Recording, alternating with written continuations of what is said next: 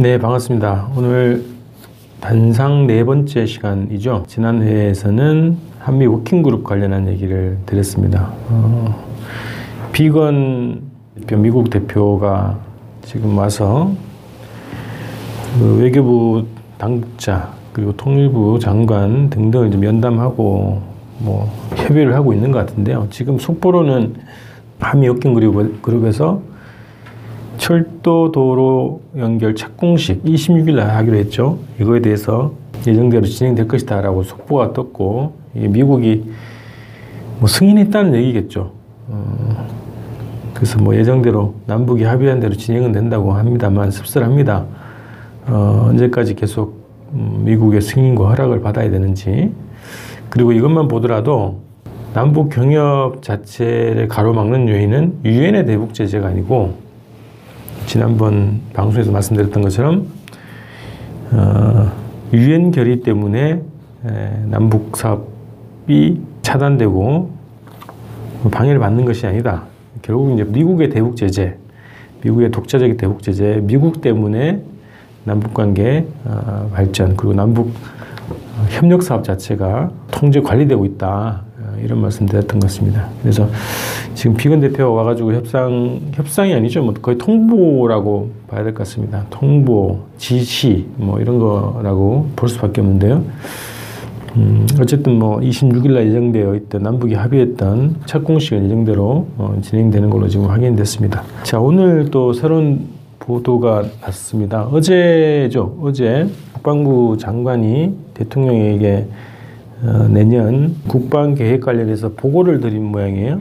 여기에서 나온 얘기들 몇 가지만 좀 드리도록 하겠습니다. 자, 지금 음, 남북 간에는 남북 유엔사 포함하는 거죠.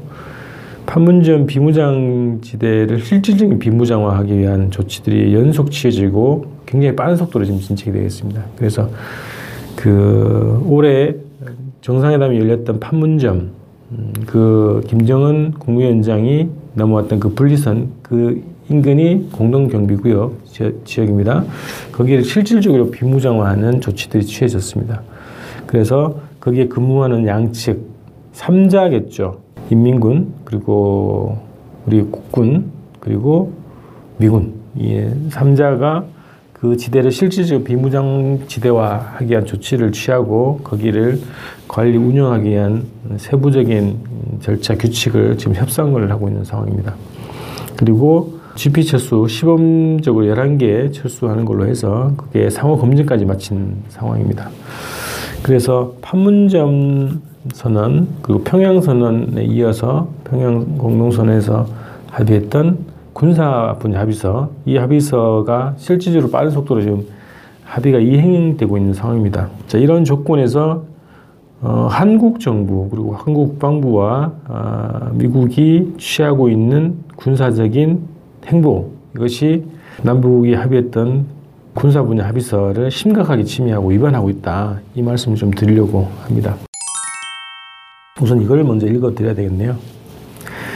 자, 저는 음, 요즘 페이스북에서도 계속 말씀을 드리지만 어, 지난 4월 27일에 있었던 판문점 음, 정상회담 음, 그 당시에 채택됐던 판문점 선언, 4.27 판문점 선언 그리고 양 정상이 기자회견에서 어, 했던 발언들 그리고 만찬에서 했던 양 정상의 발언들 그리고 이번 9월 평양에서 채택됐던 9월 평양 공동선언 그리고 군사 분야 합의서.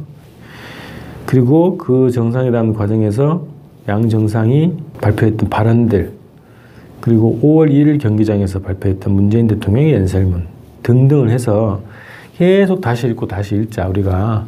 그래야 소중하게 채택된 이 공동선언을 잊지 않고 그리고 그것을 잘 이행해 나갈 어, 결의를 음, 매번 다질 수 있다 이런 말씀을 드립니다. 그래서 판문점 선언, 평양 공동선언을 비롯한 각종 선언과 발언들을 시간이 날 때마다 한번 계속 읽어보십시오. 그리고 남북 간에 그리고 북미 간에 또 한반도에서 한미 간의 움직임들 그리고 어, 합의들이 잘 이행되지 않는 상황이 발생됐을 때 다시 그 선언문 합의서를 한번 다시 보면 어, 무엇이 문제인가가 또렷하게 보이는 겁니다. 그래서 그걸 다시 여러분 어, 읽고 또 읽자 이런 말씀 드리는데요. 9월 평양 공동선언에서 군사 분야 관련된 어, 합의가 주요 합의였죠. 그 중에서 어, 몇 가지만 좀 말씀을 드리면서 요 얘기를 좀 해볼게요. 자, 양 정상은 판문점 선언을 철저히 이행하여 남북 관계를 새로운 높은 단계로 진전시켜 나가기 위한 재반 문제들과 실천적 대책, 대책들을 허심탄회하고 심도 있게 논의하였으며 이번 청양 정상회담이 중요한 역사적 전개가 될 것이라는 데 인식을 같이 하고 다음과 같이 선언하였다. 그래서 어, 9월 평양 공동선언은 음, 군사 분야 평화 체제를 꾸리는데 가장 음, 주안점을 뒀던 그런 회담으로 음, 보여집니다. 그래서 첫 번째 항목이 군사 분야 합의서예요. 자, 남과 북은 비무장지대를 비롯한 대치 지역에서의 군사적 적대 관계 종식을 한반도 전 지역에서의 실질적인 전쟁 위험 제거와 근본적인 적대 관계 해소로 이어나가기로 하였다. 이게 1항입니다. 그래서 그 관련해서 두 가지 세부 항목이 있는데요. 남과 북은 이번 평양 정상회담을 계기로 체결한 판문점 선언 군사 분야 이행 합의서를 평양 공동선언의 부속 합의서로 채택하고 이를 철저히 준수하고 성실히 이행하며 한반도를 항구적인 평화지대로 만들기 위한 실천적 조치들을 적극 취해나가기로. 자, 두 번째, 남과 북은 남북 군사 공동위원회를 조속히 가동하여 군사 분야 합의서의 이행 실태를 점검하고 우발적 무력 충돌 방지를 위한 상시적 소통과 긴밀한 협의를 진행하기로 했다. 자, 이게 첫 번째 항목의 군사 분야 관련한 합의입니다. 그래서 이어서 판문점선의 이행을 위한 군사 분야 합의서 몇 가지만 좀 상징적인 내용들을 말씀을 드려볼게요. 자, 남과 북은 한반도에서 군사적 긴장 상태를 완화하고 신뢰를 구축하는 것이 항구적이며 공고한 평화를 보장하는 데 필수적이라는 공통된 인식으로부터 한반도의 평화 번영, 통일을 위한 판문점선을 군사적으로 철저히 이행하기 위하여 다음과 같이 포괄적으로 합의하였다. 자, 첫 번째가 남과 북은 지상과 해상, 공중을 비롯한 모든 공간에서 군사적 긴장과 충돌의 근원으로 되는 상대방에 대한 일체 적대행위를 전면 중지하기로 했다. 이겁니다. 상대방을 겨냥한 대규모 군사훈련, 무력 증강 문제, 어, 이런 문제를 중지하는 문제에 대 해서 남북군사 공동위원회를 가동해서 협의한다 이렇게 되어 있습니다. 그 다음에 이제 뭐 군축 얘기도 있고요. 그 다음에 군사 분계선 일대에서 상대방을 겨냥한 군사 중, 중지 이런 얘기도 있습니다. 그래서 아주 세부적인 군사적 조치들에 대해서 합의한 것이 판문점 선언 이행을 위한 군사 분야 합의서입니다. 자 이것이 어, 세부적으로 더 들어가지 않더라도요. 첫 번째 이 합의서의 취지가 그거 아닙니까? 적대 행위를 중지한다. 상대방을 무력으로 반대하는 어, 일치의 적대 행위를 중지한다 이런 겁니다. 그런데 지금 이 평양선언 이후에 한미 어, 군사 당국이 취했던 여러 가지 조치들, 움직임들 보면 음, 군사 분야 합의서 평양 공동선언 정면으로 위반하는 행위입니다. 우선 한미 합동 군사 훈련 자체가 기본 목적이 뭡니까?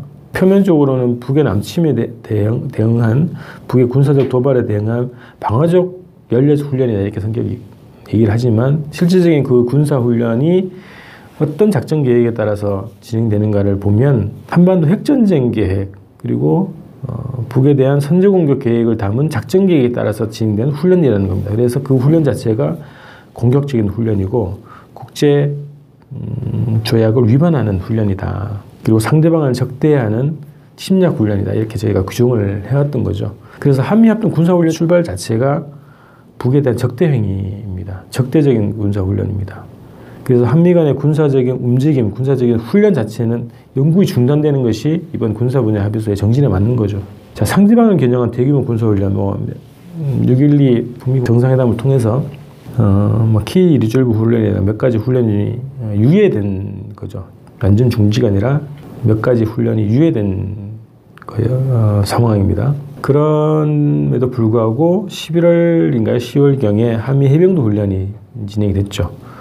자, 규모와 관계없이 이것은 북에 대한 적대 행위입니다. 적대적 군사 행동입니다.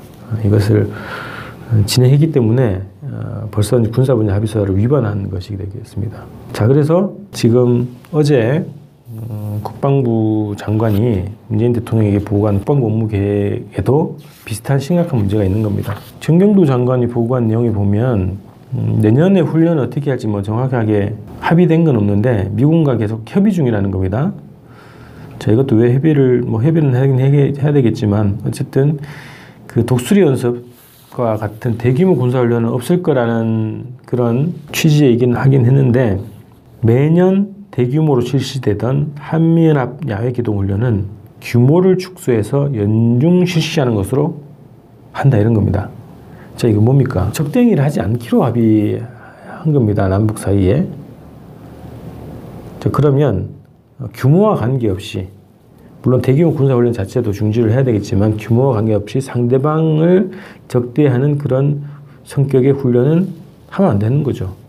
근데 한미 간에는 이것과 관계없이 남북 합의와 관계없이 한미 간에는 규모를 축소해서 연례적으로 보통 2월 말 4월 뭐 달, 8월 달, 10월 달 이런 식으로 대규모 군사 훈련이 전개되는데 규모를 줄여서 연례적으로 한다는 겁니다. 연중 실시한다는 건 뭡니까? 뭐, 뭐 매달 실시할 수도 있고 뭐 수시로 뭐 실시할 수도 있다 이제 이런 얘기 아닙니까? 자 그래서 국방부가 계획하고 있는 이 계획 자체는 판문점 군사 분야 합의서에 대한 음, 철저한 위반이다. 아, 이겁니다. 그리고 올해 어, 음, 책정된 국방부 어, 국방 예산 관련해서도 굉장히 심각한 것이 있는데 그건 이제 다음 주에 좀 말씀드리는 걸 하고요. 어쨌든 이런 계획을 지금 발표를 했다는 거고요. 또 하나는 해병 상륙 연대를 더 확충한다 이런 얘기도 했는데요. 어디를 상륙하겠다는 훈련인지 뭐 정확하게 어, 구별을 할 수가 없겠습니다만 어쨌든 이 음, 국방부의 계획 자체가 어, 상당히 우려스럽습니다. 그리고 또 하나는 북한의 핵과 대량 살상 무기 위협에 대응한 핵심 군사 능력 구비를 위해서 F-35 전투기, 전술 지대지 유도 무기, 패트리어트 성능 개량, 뭐 등등의 189개 사업이 정상적으로 추진된다. 이런 거를 보고했다는 겁니다. 이 예산이 올해 국방 예산에 포함이 됐습니다. 그것이 지난 자유당과 민주당의 단독 국회 본회의를 통해서 통과가 됐죠. 자, 이미 2017년, 16년, 17년 통해서 어, 북에 대한 대규모 응징 전략, 응징 작전 계획에 따라서 채택된 이런 사업 계획들, 국방부의 사업 계획들, 그리고 무기 도입 계획들이 그대로 판문점 선언, 평양 선언 이후에도 그대로 하나도 변함없이 계획이 올라갔고 그거에 따른 예산이 그대로 거의 사건 없이 국회를 통과 했다는 겁니다. 그리고 이런 보고를 문재인 대통령이 어제 어, 보고를 받았다는 거죠. 어떤 언급이 있었는지 제가 정확하게 지금 모르고 모르겠습니다만 어쨌든 이런 어, 국방부의 음, 내년 업무 보고는 정확하게 군사 분야 합의서를 정면으로 위반하는 것이다. 어, 이런 말씀을 좀 드리겠습니다. 자, 어, 군사 분야 합의서를 이행하는 움직임, 음, 판문점 음, 공동경비구역의 비무장화, 그리고 GP의 철수, 그리고 화살머리 고지의 공동유해 발굴 이런 것들이 아주 빠르게 정상적으로 어, 절실하게 진행되고 있는 한켠에 여전히 어, 북을 적대하는 군사 계획을 내년 2019년 음, 국방부 업무 계획이라고 수립하고 대통령한테 보고되는 이 장면을 어떻게 해야 되겠습니까? 참 씁쓸합니다. 그래서 이런 조건에서 어, 제가 이제 며칠 전에 말씀드렸습니다만 이런 조건에서 김정은 국무위원장의 서울 방문을 어, 하라고 해달라고 필요하다고 이렇게 요구하는 것 자체가 얼마나 어, 나쁘끄러운 일인가 이런 생각이 들었습니다. 자, 손뼉도 마주쳐야 되는 거고요. 음, 한반도 평화 문제는 남북이 힘을 합쳐야 되는 문제입니다.